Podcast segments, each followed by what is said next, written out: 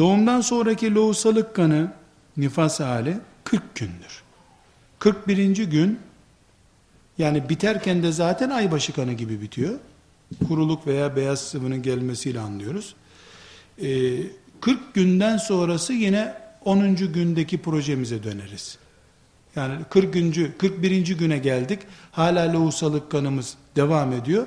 Hiçbir şey yok gibi devam. Hem kocasıyla ilişkilerinde artık bir sorun yok. 40. gün yani e, doğum mesela öğlende olmuştu. 40. gün öğle dolduğunda e, lohusalık bitti. Gider guslünü alır normal hayatına hiçbir şey yokmuş gibi devam eder.